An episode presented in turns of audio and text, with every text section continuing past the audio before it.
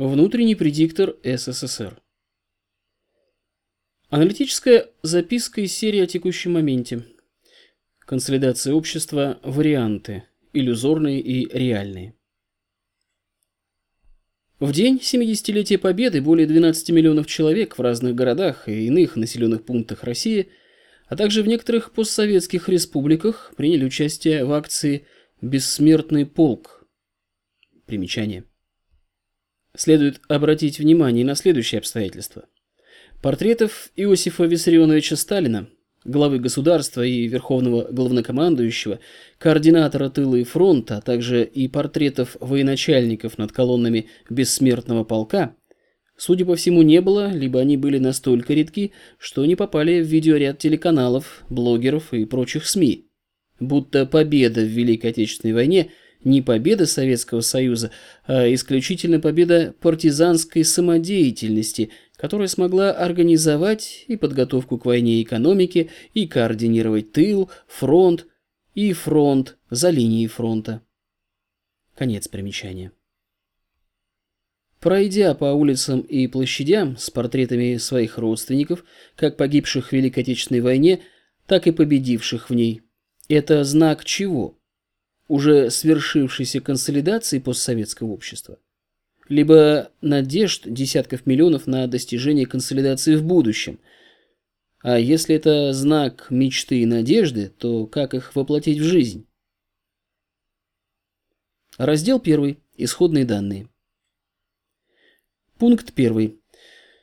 Утверждать, что общество постсоветской Российской Федерации реально едино, консолидировано, и строить политику государства, внутреннюю, внешнюю, глобальную, исходя из этого утверждения, было бы ошибкой. Общество многократно и сложно расколото, это проявляется во множестве фактов. От склок по разным причинам и поводам на интернет-форумах и культуры вождения автомобилей до неспособности породить управленчески состоятельную государственность, вертикаль власти и массово производить бездефектную, наукоемкую продукцию в общественном объединении труда и стать мировым лидером научно-технического прогресса в ближайшие 5-10 лет. Соответственно, в таких условиях стенание на тему «этот народ не победить» выражение безответственности, готовности поддаться на провокации манипуляторов глобальной политики. Примечание. Смотрите ссылку на интернет-ресурс, представленную в печатной версии настоящей работы. Явное глумление цивилизованного бандерлога над страной нецивилизованных бандерлогов, способное породить у цивилизованных бандерлогов иллюзию собственной безнаказанности и агрессии. Конец примечания. И потому реальная угроза безопасности самого народа и человечества в целом. В прошлом Россия неоднократно платила большой кровью за шапкозакидательство и квасной патриотизм. И это необходимо избежать, хотя нас действительно не победить. Пункт второй. Однако и консолидация, консолидация рознь.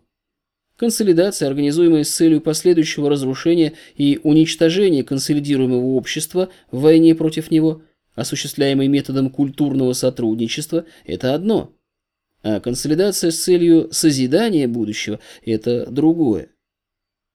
Пункт третий. Но и в любом из вариантов консолидации, названных в пункте 2, консолидация всегда потенциально многоуровневое явление. Дело в том, что если рассматривать психику личности и коллективные психики, порождаемые тем или иным множеством людей, как информационно-алгоритмические системы, то – Базовый уровень в обеих – это безусловные рефлексы и инстинктивные программы поведения. Надстроечный уровень также в обеих системах – это программы поведения и реакции на среду обитания, обусловленные личностной культурой, культурой общества и субкультурами социальных групп. Однако и надстроечный уровень неоднороден. Он включает в себя культурные оболочки программ инстинктивного поведения – разного рода идеи и проистекающие из них поведенческие программы личностной значимости, социальной значимости в настоящем, бывшие социально значимыми в прошлом, способные стать социально значимыми в будущем. Культура познания и творчества, на основе которой вырабатываются культурные оболочки инстинктов, разного рода идеи и поведенческие программы, их воплощение в жизнь.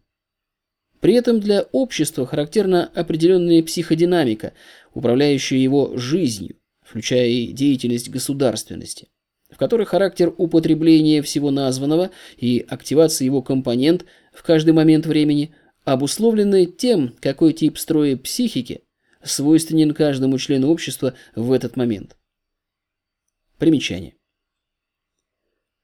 Если поведение подчинено инстинктам, животный тип строя психики, если конфликт, инстинкты, нормы культуры разрешаются в пользу норм культуры, а творческий потенциал не освоен или не востребован, строй психики зомби-биоробота.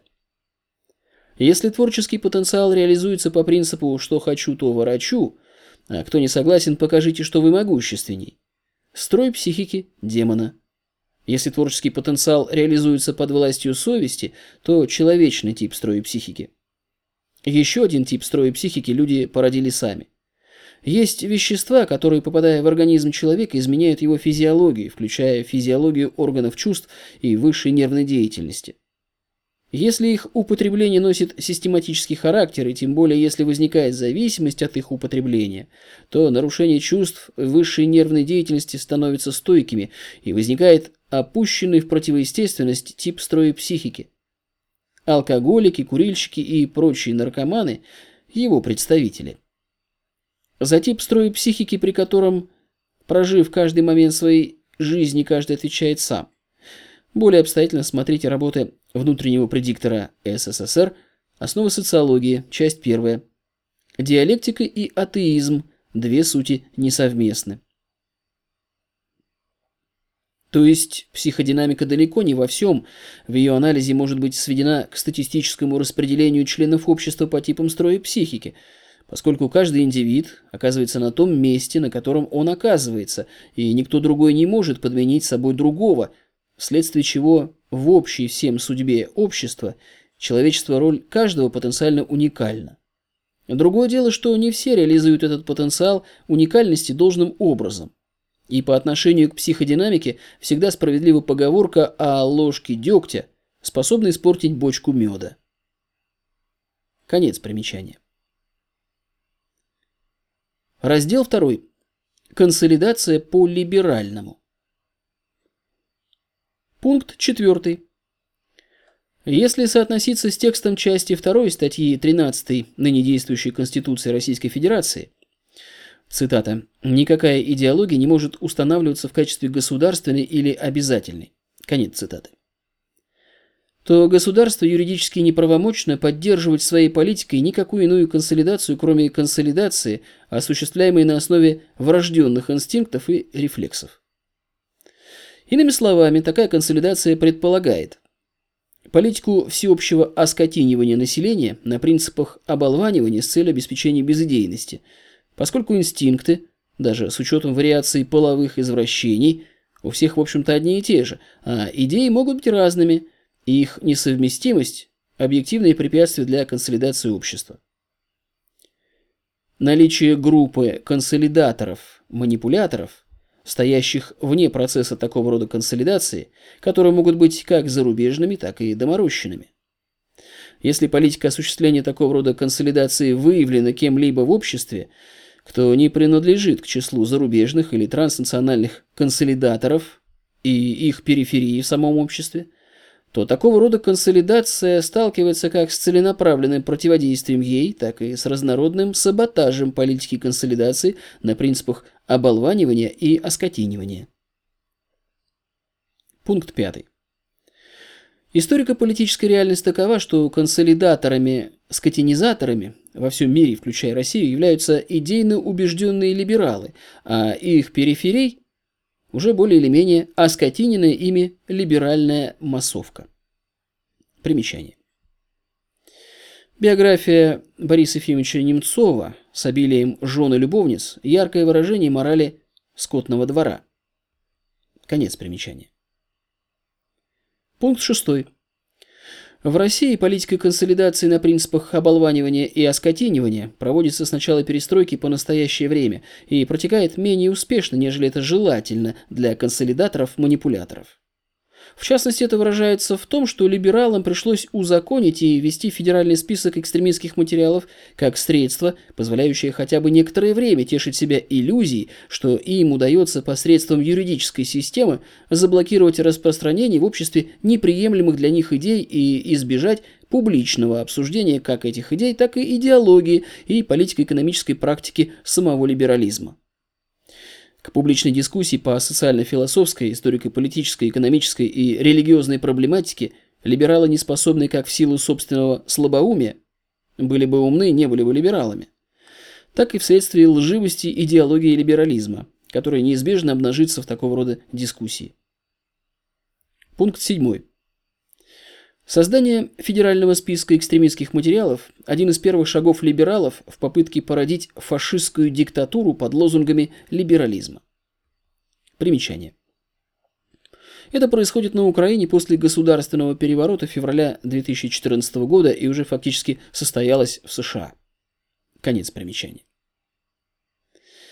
Все известные истории фашистские диктатуры имели в перечне своих дел индексы запрещенных книг и кары – вплоть до смертной казни, за самочинное распространение запрещенных материалов и самочинное ознакомление с ними. Все известные истории, свободолюбивые силы допускали публикацию даже самых злобных идей, поскольку были способны изобличить их зло в публичной дискуссии и тем самым завоевать себе поддержку со стороны политически активной части общества. Пункт 8. Соответственно, борьба с угрозой фашизма в России в наши дни – это прежде всего ликвидация федерального списка экстремистских материалов и разоблачение сути либерализма и последствий политики на основе его идей. Консолидация на основе идей либерализма невозможна потому, что либерализм – враг свободы. Раздел 3. Консолидация на основе вероучений традиционных конфессий. Пункт 9. Стремление осуществить такую консолидацию, как альтернативу либеральной консолидации на принципах оболванивания и оскотинивания, якобы выражающую самобытность русского мира, отличную от самобытности цивилизации Запада, проистекает из того обстоятельства, что в историческом прошлом Российской империи, по крайней мере до начала царствования императора Александра II, погибшего в результате теракта, Консолидация многонационального общества России на основе вероучений традиционных для ее народов конфессий была реальностью. Примечание. Выдержка из воспоминаний великого князя Александра Михайловича Романова. Годы жизни 1866-1933. О путешествии с Кавказа в Петербург в его детстве осенью 1878 года в период царствования Александра II. Линия Москва-Петербург протяжением в 605 верст была оцеплена войсками. В течение всего пути мы видели блеск штыков и солдатские шинели. Ночью тысячи костров освещали наш путь. Сперва мы думали, что это входило в церемониал встречи наместника Кавказского, но потом мы узнали, что государь-император предполагал в ближайшем будущем посетить Москву, а потому правительством были приняты чрезвычайные меры по охране его поезда от покушений злоумышленников. Это несказанно огорчило нас. По-видимому, политическая обстановка принимала крайне напряженный характер, если для поезда императора Всероссийского необходимо было охранять каждый дюйм дороги между двумя столицами. Это было так не похоже на то время, когда император Николай I путешествовал почти без охраны по самым глухим местам своей необъятной империи. Отец наш был очень огорчен и не смог скрыть своего волнения. Книга воспоминаний, глава 3. Конец примечания. В этом варианте консолидации вероучение РПЦ – основа государственной идеологии. Примечание. То есть этот вариант изначально противоречит части 2 статьи 13 ныне действующей Конституции Российской Федерации. Конец примечания. При покровительственном отношении РПЦ к прочим конфессиям при условии, что их духовенство проповедует среди своих подопечных идею лояльности Российской империи.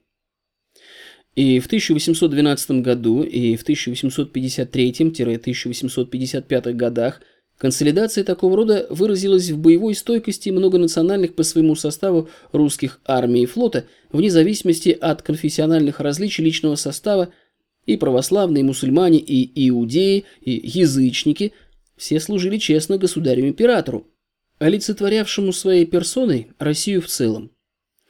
И его фигура воспринималась во всем обществе, за редкими исключениями, как священная фигура, и состоятельность Российской империи не вызывала у большинства сомнений. С той поры в спектре конфессий изменилось только одно. К числу традиционных для России конфессиональных церквей – православие, ислам, иудаизм, буддизм, реликтовые культуры шаманизма – добавилась КПРФ во главе со своим шейхом Уль-Мраксизм, патриархом Геннадием Андреевичем Зюгановым. Примечание. КПРФ отнесена к числу конфессий на том основании, что ее руководство, включая Геннадия Андреевича Зюганова, лично с середины 1990-х годов уведомлено о метрологической несостоятельности политэкономии марксизма и, соответственно, о его ненаучности, что исключает возможность построения социализма и коммунизма на его идейной основе. Конец примечания. Пункт 10. Причина утраты в прошлом консолидации на основе вероучений традиционных для России конфессий сводится ее приверженцами к социально немотивированному отступничеству от веры предков. Но это не соответствует действительности. Пункт 11. Истинная причина утраты этой консолидации носит двоякий характер. Во-первых, все традиционные конфессии несут социальную доктрину, которую предельно кратко выразил апостол Павел. Цитата. «Рабы, повинуйтесь господам своим по плоти, со страхом и трепетом, в простоте сердца вашего, как Христу, не с видимую только услужливостью, как человекоугодники, но как рабы Христовы, исполняя волю Божию от души, служа с усердием как Господу, а не как человеком, зная, что каждый получит от Господа по мере добра, которое он сделает, раб ли он или свободный. Конец цитаты. Послание Павла к Ефесянам, глава 6, стихи с 5 по 8. Во-вторых, ее работоспособность в прошлом основывалась на невежестве и бездумье паствы о вопросах социально-философского характера, о чем прямо писал Михаил Евграфович Салтыков-Щедрин. Цитата. «Скажу тебе по секрету, что наш мужик даже не боится внутренней политики. Потому просто, что не понимает ее.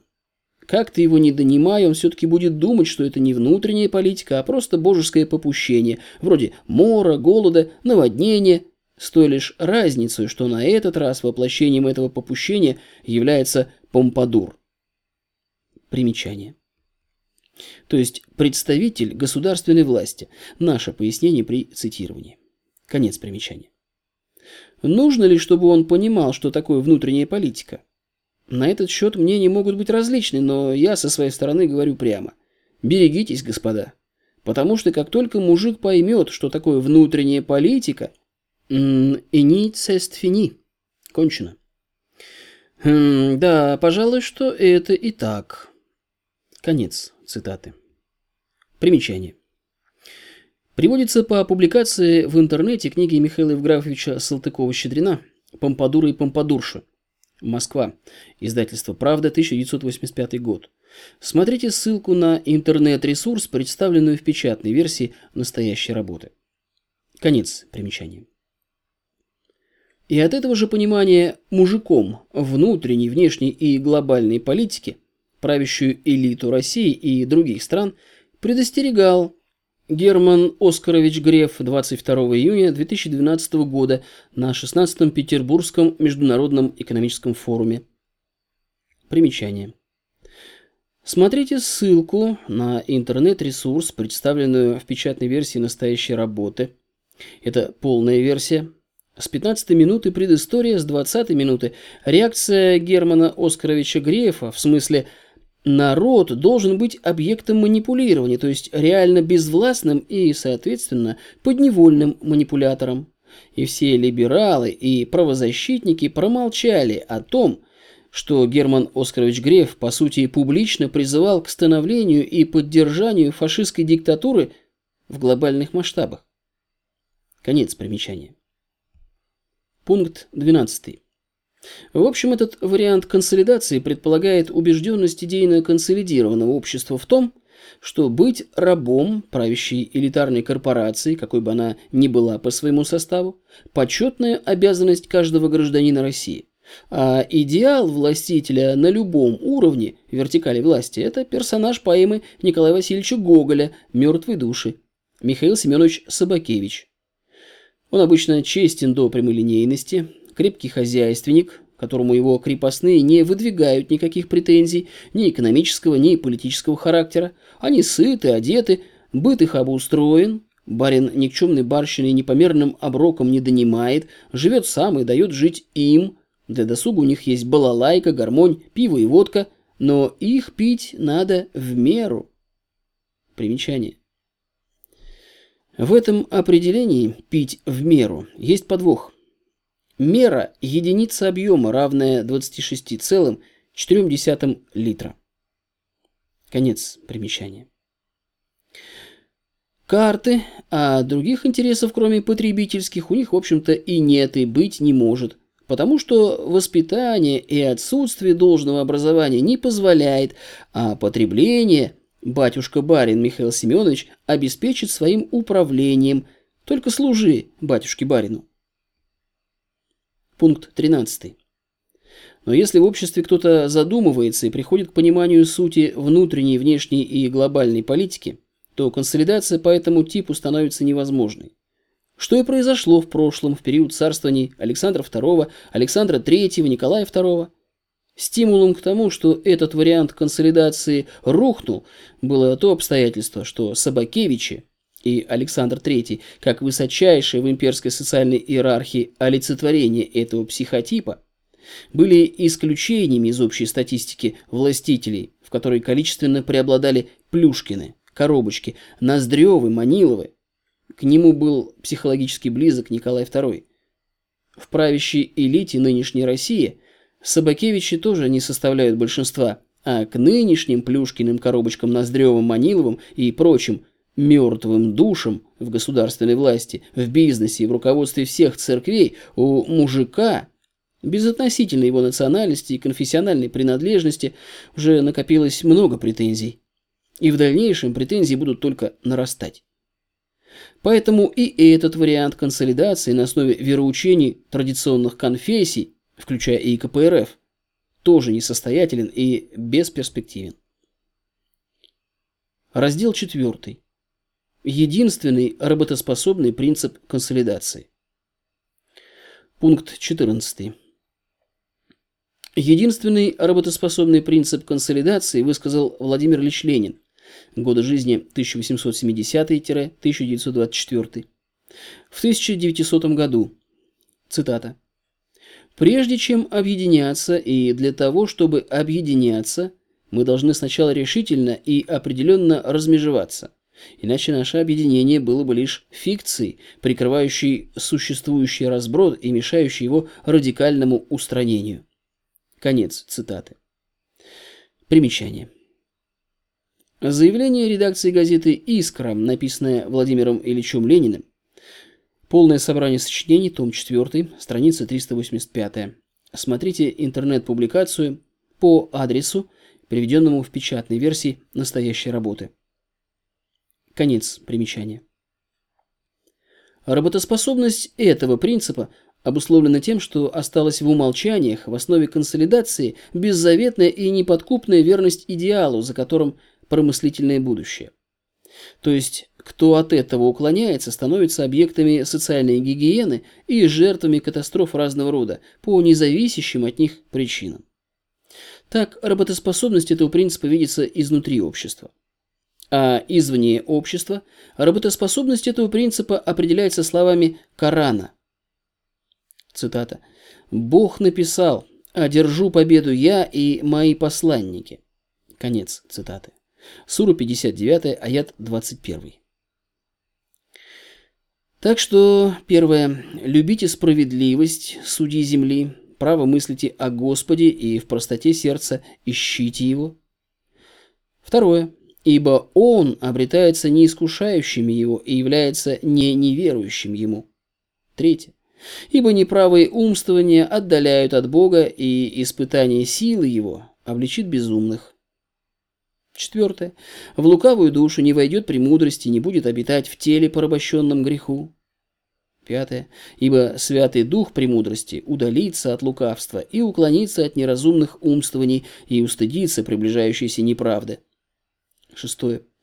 Человеколюбивый Дух, премудрость, но не оставит безнаказанным богохульствующего устами, потому что Бог есть свидетель внутренних чувств его и истинный зритель сердца его и слышатель языка его. Седьмое. Дух Господа наполняет вселенную и, как всеобъемлющий, знает всякое слово. Восьмое. Посему никто, говорящий неправду, не утаится и не минет его обличающий суд. И консолидация в справедливости с течением времени возникнет сама собой. Пункт 15. А идеал справедливости на все времена – искоренение паразитизма одних людей на труде и жизни других, в том числе и возведенного в ранг системы эксплуатации человека человеком, которая меняет в своем историческом развитии обличие усилиями проходимцев.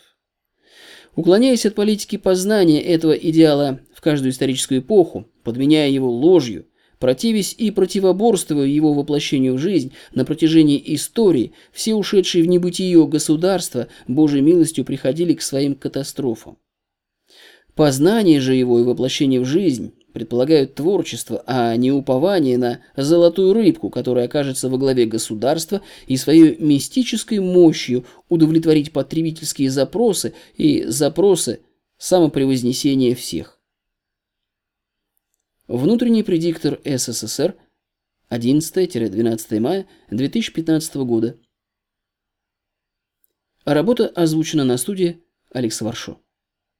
Текст читал Симаков Алексей.